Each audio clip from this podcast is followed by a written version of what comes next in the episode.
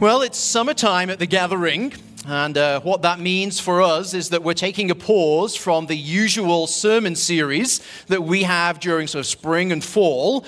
And the teaching team over this summer period has been sharing what we've called journal entries. In other words, we have been looking at how God has been speaking to us, how He's been working in our lives, and then we've been sharing those with the church. And so when I was asked to teach this morning, I knew instantly what I wanted to share with you and something that God's been doing in, uh, in my life, in my family's life. Perhaps I can put it this way. Some of you might remember a classic Hugh Grant movie, Four Weddings and a Funeral. Well, the last 12 months or so in uh, our family has been four graduations and a wedding.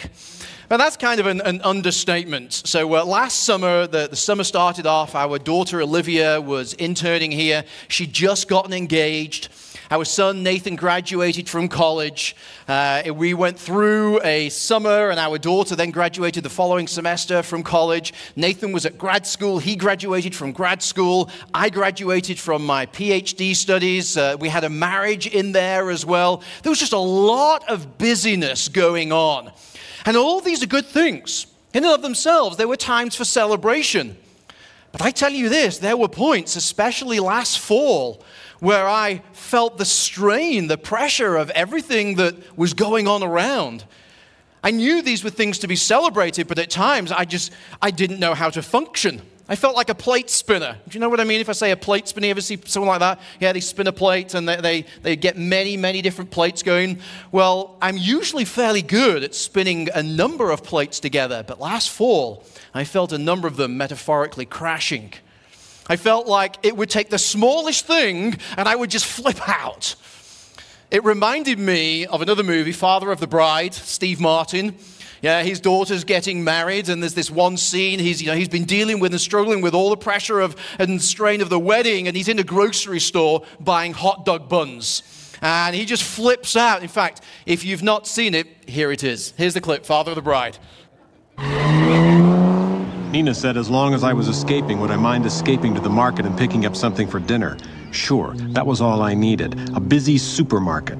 I needed to drive, mellow out, get my mind off the wedding. But mellowing out was not in the cards. Yeah. Excuse me, sir. What are you doing? I'll tell you what I'm doing. I want to buy eight hot dogs and eight hot dog buns to go with them. But no one sells eight hot dog buns. They only sell 12 hot dog buns. So I end up paying for four buns I don't need. So I am removing the superfluous buns. Uh, I'm sorry, sir, but you're gonna have to pay for all 12 buns. They're not marked individually. Yeah. You want to know why?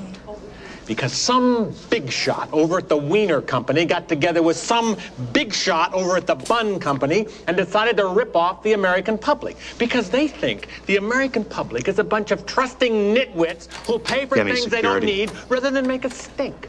Well, they're not ripping off this nitwit anymore because I'm not paying for one more thing I don't need. George Banks is saying no. Who's George Banks? Me! Why don't we just calm down now, sir? I'll tell you why we don't calm down. Because you're not excited. It takes two people for a we to calm down, doesn't it? Uh, that I don't know, sir. I'm just the assistant manager of a supermarket. But I'll tell you this if you don't pipe down and pay for those buns, I'm going to call the police. Oh, right. Yeah. Uh-huh. Yeah, right. That's right. Hey, right. Hey, hey, come here. Uh-uh. Come here. Uh-uh. Come here. Uh-uh.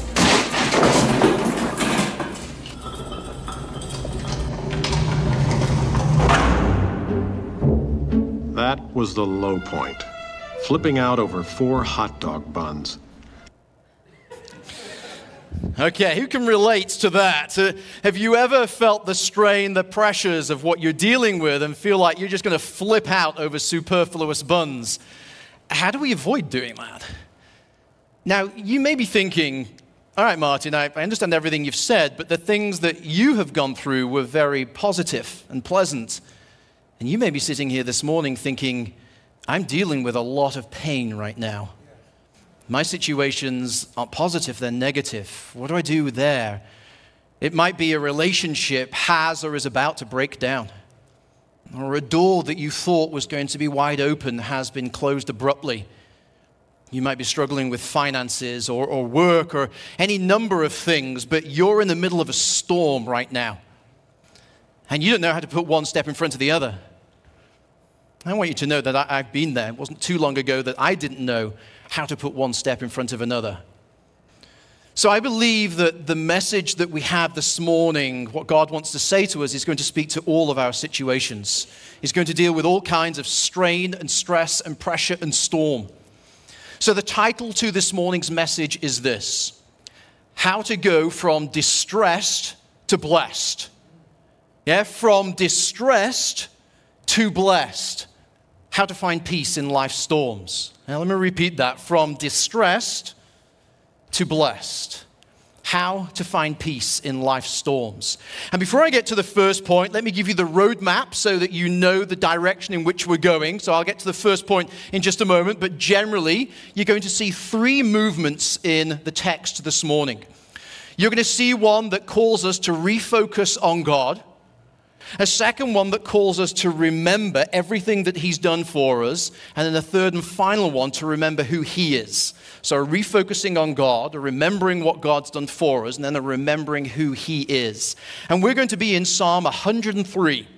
Psalm 103. So feel free to open your Bible or switch on your electronic device, go to the app, but the verses will be behind me as well. So if the question is, how do I find peace in life's storms?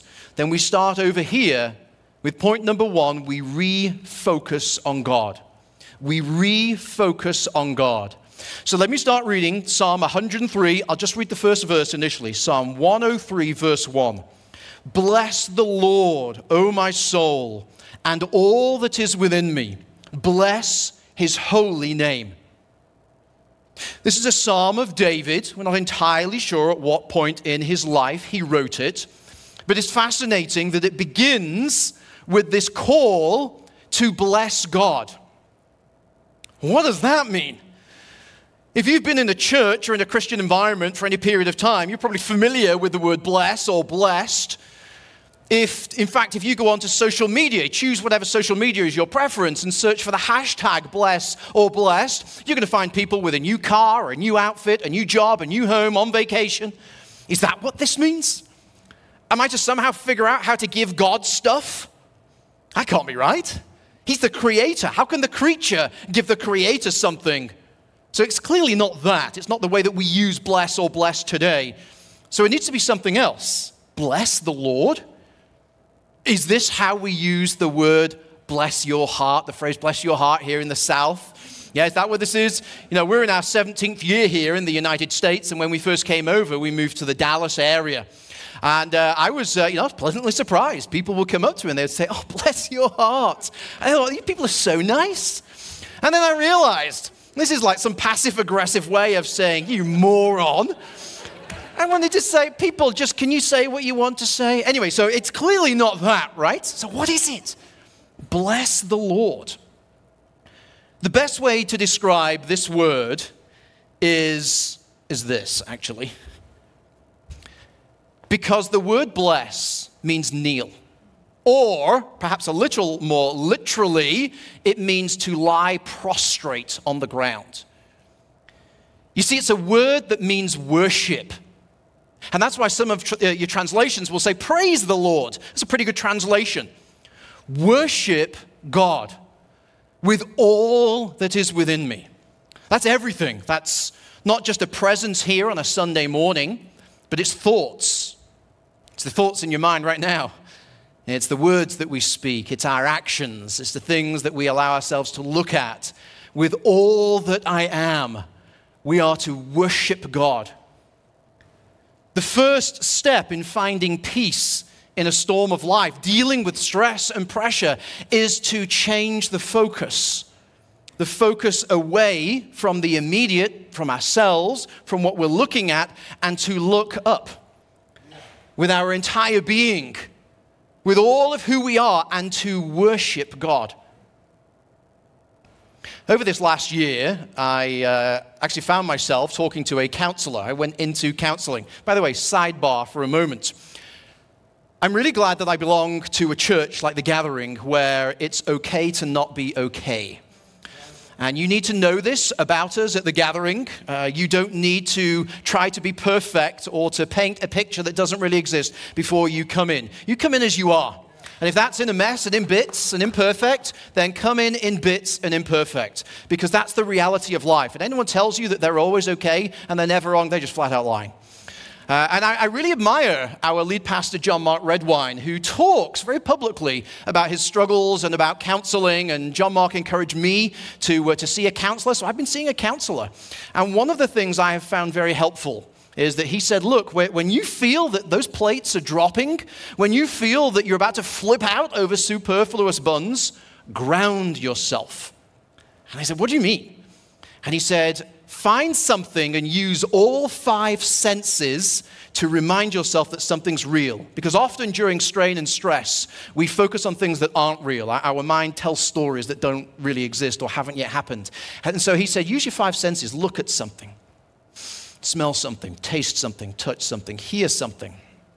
And the reason I share that is because David is about to do the same thing in Psalm 103. So he wants us to refocus on God, and he's now going to tell us how, which is number two. How do I refocus on God? We remember everything that he's done for us. Remember everything he's done for us. So here's Psalm 103, verse 2.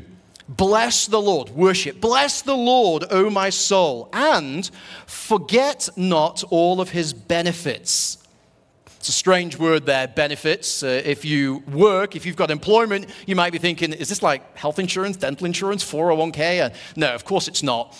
Uh, a good translation for the word would be accomplishments.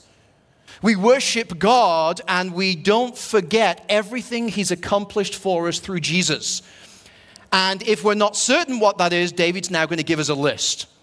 All right, so first of all, what has God accomplished for us? He forgives us. He forgives us. Psalm 103, just the first part of verse 3. Who, God, who forgives all your iniquity, sin, iniquity. God, through Christ, has forgiven all of our sin. And if you allow me just to get technical for a moment, okay? This word forgives, it's, it's a verb, obviously. It's actually what we call a participle. And all that means is it's a kind of verb that's ongoing all the time. So David could well have written here God has forgiven all your sin, is in the process of forgiving all your sin, your current sin, and will forgive all of your future sin. And some of you need to hear that this morning. You're wrestling either with what has been or with what is right now, and you need to hear God forgives you. God forgives you. And through faith in Christ, which we'll get to. And in fact, I'm just going to jump ahead a little to reinforce that. So, Psalm 103, let me just go down to verse 10. I'll read 10, 11, and 12. Psalm 103, verse 10. He, God, he does not deal with us according to our sins, nor repay us according to our iniquities. For as high as the heavens are above the earth, so great is his steadfast love. I'll come back to that really important phrase. So great is his steadfast love towards those who fear him. And as far as the east is from the west, so far does he remove our transgressions from us. David is saying here, God does not repay you according to what you have done. And we, we wrestle with this because we live in a culture that does repay us based upon what we have done. So, if on the way home today, yeah, if you're speeding, you may get a speeding ticket. You speed, there's a penalty. Yeah, if later on today, if I punch someone in the nose, I'm likely to get arrested and charged with assault and battery.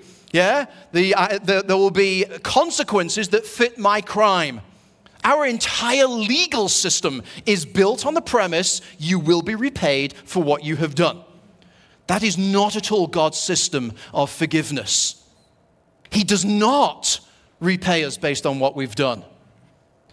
Too many of us have what's called karma Christianity, K A R M A, like boomerang spirituality. If I do good, I get good. But if I do bad, I'm going to get bad back.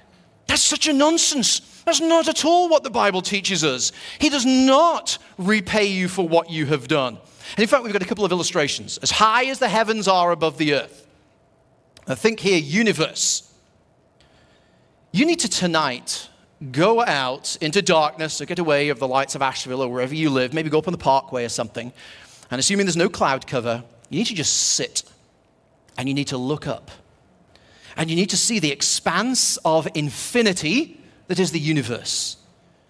And as you're doing that, you need to remind yourself, as far away as those stars are, that I can't even comprehend, that's an example of how far away God has removed my sin through Jesus Christ. And there's another illustration as far as the east is from the west. Very specific terminology, by the way. It's not as far as north is from south. You see, if I was to hike up to the North Pole, I can physically stand on the North Pole. And the moment I step across that, I'm heading south. Not so with east and west. You could start walking today east and spend the rest of your life walking east, and east will never meet west. And this is what David's saying. That's an example of the forgiveness that we have through Jesus Christ. He forgives us.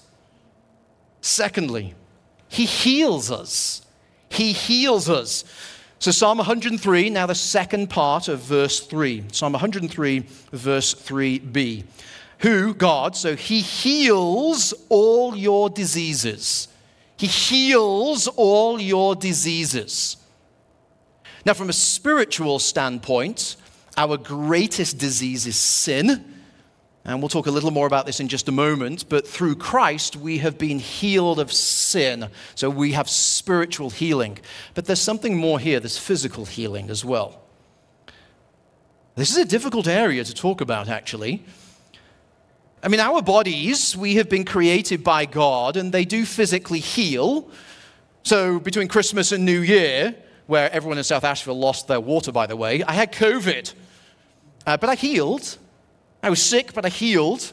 A couple of weeks ago, I had a nasty slice on my, my wedding ring finger, but it's healed. My body's capable of healing.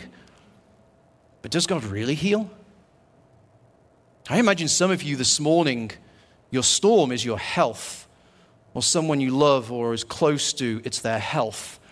And you're wondering, can God really heal them? And for a time, I believe that the real healings that count were limited to what you read in the Bible, and that, yeah, God just doesn't do that these days. And then I went to Africa on a mission trip a number of years ago. We were a part of a small mission team and uh, we were in a, a, a, northern, a very remote city in part of Ghana, uh, sub Saharan Africa. And we were touring a variety of different places. And uh, one of the places we visited was a hospital, a remote hospital. And while we were there, the doctor was showing various patients to us. And he led us to the bedside of a, a five year old girl. And he said, I'm really sorry, but there's nothing that we can do for her. She's, uh, she's in her, her last hours. He said, You see, she was out playing in a field and she was bitten by a snake. She fell down, she was unable to move. She was left there overnight, and the mosquitoes got to her, and she has malaria, and her snake bite is just beyond anything we can treat with. He said, It's, it's just a matter of time. She's going to die. Maybe you would like to pray for her. And the group kind of looked at me, no idea to this day why they looked at me. Um, and I thought, Well, okay, I'll pray for her. And I thought, I mean, the doctor said she's going to die, right? But maybe I should still pray for healing. And I prayed that she would be healed. And I feel, uh, uh, you know, still to this day, ashamed to say I didn't believe my prayer. So we left the hospital, and um, a couple of days later, we had a call to go back to the hospital, and uh, we all thought that they wanted us to pick up the tab for this little girl who died because we were the last ones to come into contact with her. And we pulled up at the hospital, and that five year old walked right up to us. And the doctor said, I cannot explain this. And every misconception I had of God was blown away that day. And I realized I had been putting God in my box and said, Oh, you can't deal with that. Boy, was I wrong. But there's another side to this, isn't there? Some people aren't healed. What do we do with that?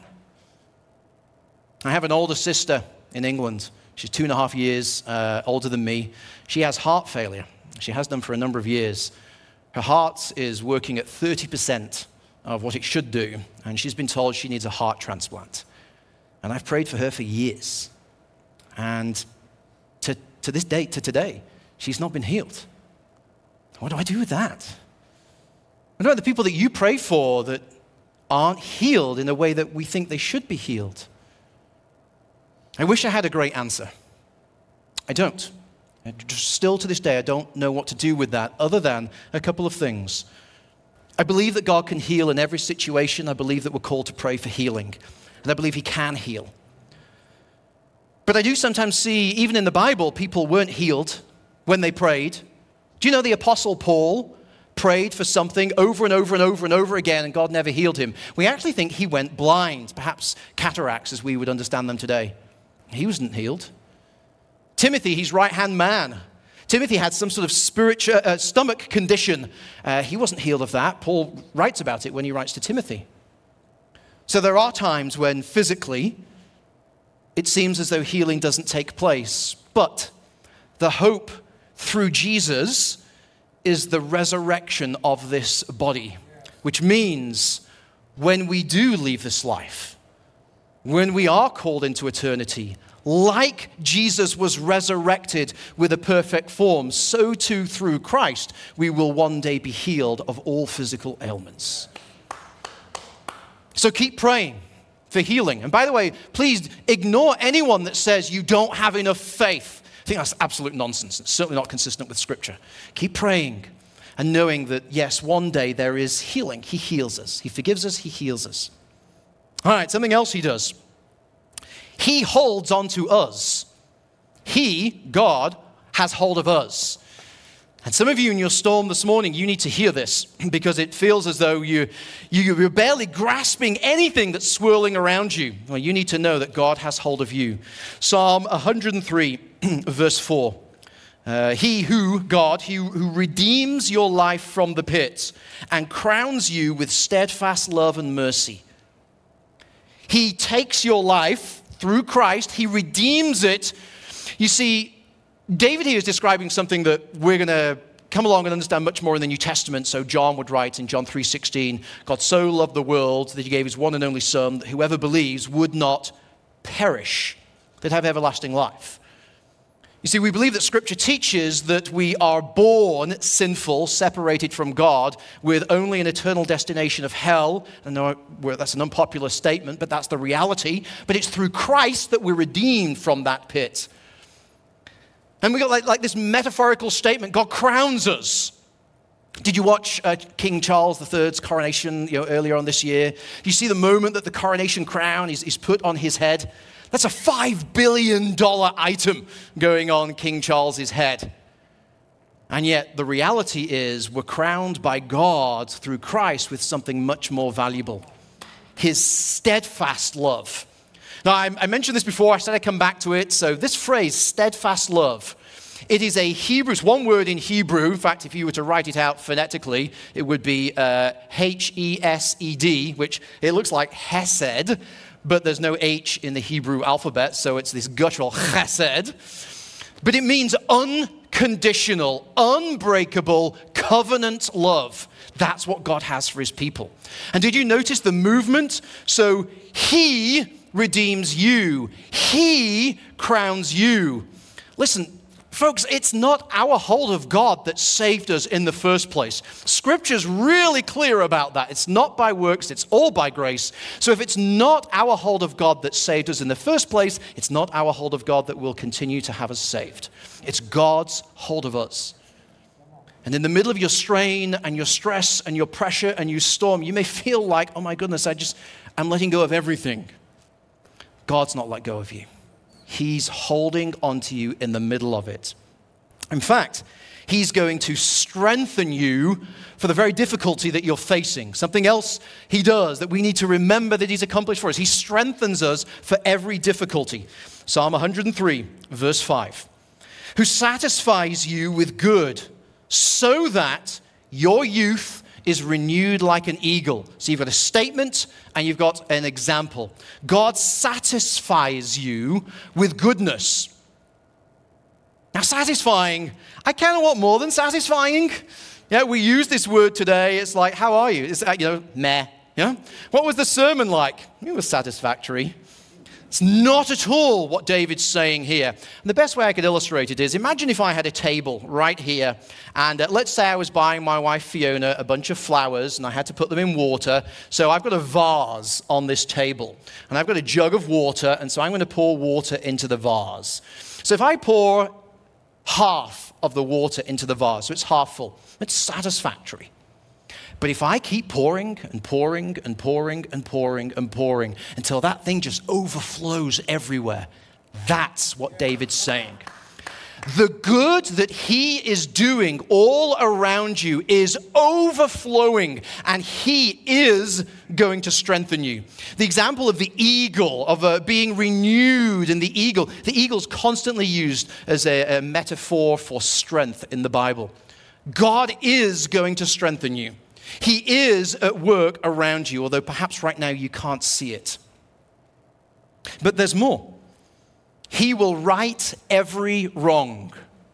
God rights every wrong. So, Psalm 103, now verse 6 the Lord works righteousness and justice for all who are oppressed. You could think God works just in just ways for everyone who's being wronged, for everyone who is treated unfairly, which may be where you are right now. Your storm may actually not be of your own making. It might be something or circumstances that's happened to you beyond which you had no control. And you may think, this is unfair. This is not just. God is a God of justice. And we see this from Genesis to Revelation. He's constantly working for the oppressed. And He's working right now. And although you may want to vindicate yourself, you may want to seek revenge, God says, Leave that to me.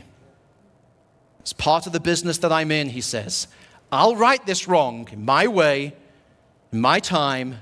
Just know right now, I have you, I'm holding you, I see you. He's going to right every wrong. And finally, before uh, we move on here, he is going to create the way forward. What does God do? He creates the way forward. Psalm 103, verse 7. He made known his ways to Moses, his acts to the people of Israel. This is fascinating. This is a description of God at work when there seemed to be no way forward. So, we had a series not too long ago called Binge the Bible. Our lead pastor, John Mark, was taking us through different books, and he took us through Exodus. And the main part of the story in Exodus is the Israelites were visitors in Egypt. Over a series of 400 years, they became slaves in Egypt, and God sent Moses to lead them out of slavery. And as Moses is doing that, he's leading the Israelites forward, and then they hit a sea there's no bridge, there's no ferry, there's no boat.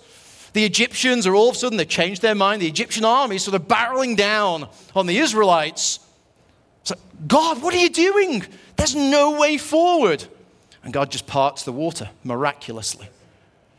They get to the other side. There's no water. There's nothing to drink. They're in the desert. God says, tap that rock right there.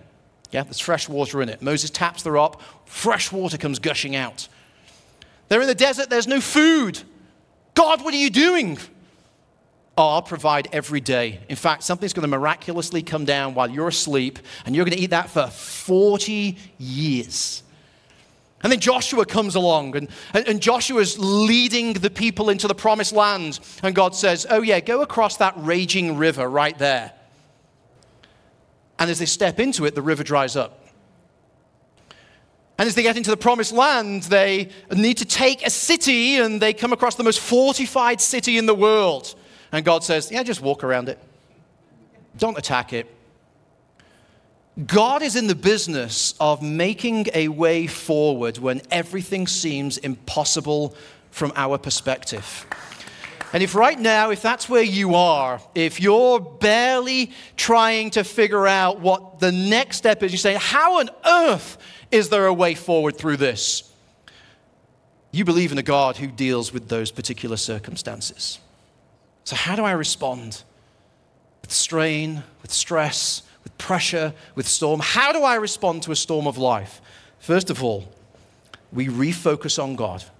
We turn the attention away from everything that's raging around and we worship. We ground ourselves spiritually by remembering everything He's done for us, how He forgives us, how He's able to heal us, that He's got hold of us, that He's strengthening us and working around us, that He is the God who can deal with oppression and injustice, and that He's the God that can make the way forward. And then, the final thing we do is we need to remember who He is. We need to remind ourselves something about the character of God. Number three, remember who He is. Psalm 103, verse 8. The Lord, who is He? He's merciful, He's gracious, He's slow to anger. He's abounding, overflowing in this, this steadfast love, this chesed, this covenant love. We live in a context today that says, God, who's He? He's angry and jealous, restrictive, full of rules and regulations. He's wrathful. He's not a God who knows you, who sees you. And yet, right here, and by the way, David's quoting from Exodus chapter 34. And this is where Exodus chapter 34 is found. You see, in Exodus chapter 32, Moses is on top of Mount Sinai. He's getting the, the, uh, the Ten Commandments. He goes down, he's been gone for a number of days, and Israel's just given up hope on God. Where's this God now? And so they decide to make their own God. They made a golden calf, they began worshiping a golden calf. And God, in that situation, like if I was God, I would zap them all. Said, seriously? Okay, you're all gone. There you go, just me now. Okay? Me, the Son, the Spirit. I'd just, I'd wipe everyone out in the worst possible way. Good job I'm not God, right? That's not what he does. He says to Moses in that situation, that's Exodus 30, uh, 32. It, two chapters later, he said, Moses, this is, this is the deep, the element of my character. I'm merciful. That is, I don't give people what they deserve. That's what mercy is. I'm gracious. I give to people something that they've never earned. I'm slow to anger. I'm patient. And I have this unconditional love for those who are mine. You need to hear this morning, this next little bit on the outline there, that uh, He's not mad with us. God is not mad at you, God is not angry at you. David talks about this, Psalm 103, verse 9. He will not always chide, I'll explain that, nor will he keep his anger forever. The word chide has an idea of a lawsuit. God's not preparing a case against you to reveal one day in eternity, saying, Ha told you you were a wreck. He's not angry with you. Now, he may discipline you for a time for your good, and we sometimes struggle a little to see that. But in the same way that I believe that someone needs to hear that God forgives you, I also believe that someone needs to hear He's not mad at you at all. The exact opposite. He loves you so much. He is a God of inexhaustible compassion. Inexhaustible compassion. Last thing I'll read Psalm 103, verse 13. As a father shows compassion to his children, so the Lord shows compassion to those who fear him. Now, I'm a dad, and there's nothing I wouldn't do for my children. Uh, Olivia's 22, Nathan's 23, and I feel I, I, would, I would literally give my last breath for them. And we've moved all over the place, obviously from England to the United States, from Dallas to Chicago to Asheville, etc. And I've always really wrestled with this as a dad, and I've always thought, well, what is this going to do to my children? Um, and it's always been something that I, I've really struggled with. And Fiona, my wife, has often come alongside of me and she said, You love Nathan and Olivia, the kids, right? I said, Yeah, absolutely. I'd do anything for them. And she's always said, Okay, think how much more God loves them. You think you have compassion as their dad, their earthly dad? How much more care, love, grace, mercy do you think the one who created them has for them? And it's helped me every single time. God has compassion on you this morning wherever your journey, whatever path has led you to this morning, He sees you. He knows you. Through Christ, He forgives you. He has your future, your present, and your past in His hand. The pathway forward is, is His, which leads me to where I'm, I'm going to finish for today. Some of you here will know God in this way through your faith in Christ. And I would imagine that someone here this morning and you, you don't. You're over here. You know that you can't cope. You know there have been mistakes. You might even be in one right now. And by the way, those of us who have faith are still in our mistakes. But you realize you just can't do it by yourself anymore. And the good news is that you don't need to, because that's why Jesus went to the cross. You see, Christ took the punishment we deserved, He stood in our place. He made things right with God. And the resurrection is the hope of the life, not just this life through Christ, but the life to come. And so, some of you right now, this morning, you need to step over. You say, God, I, I don't understand it all. I don't have a, you know, a seminary degree or whatever. Great, you don't need that right now. All you need to know is that Jesus Christ died for your sin. He rose from the grave to give you new life now and everlasting life. So I'm going to pray for us all, but specifically for anyone here who needs to take that step this morning. Father, I thank you for the privilege of this time. I thank you that you've given us this morning.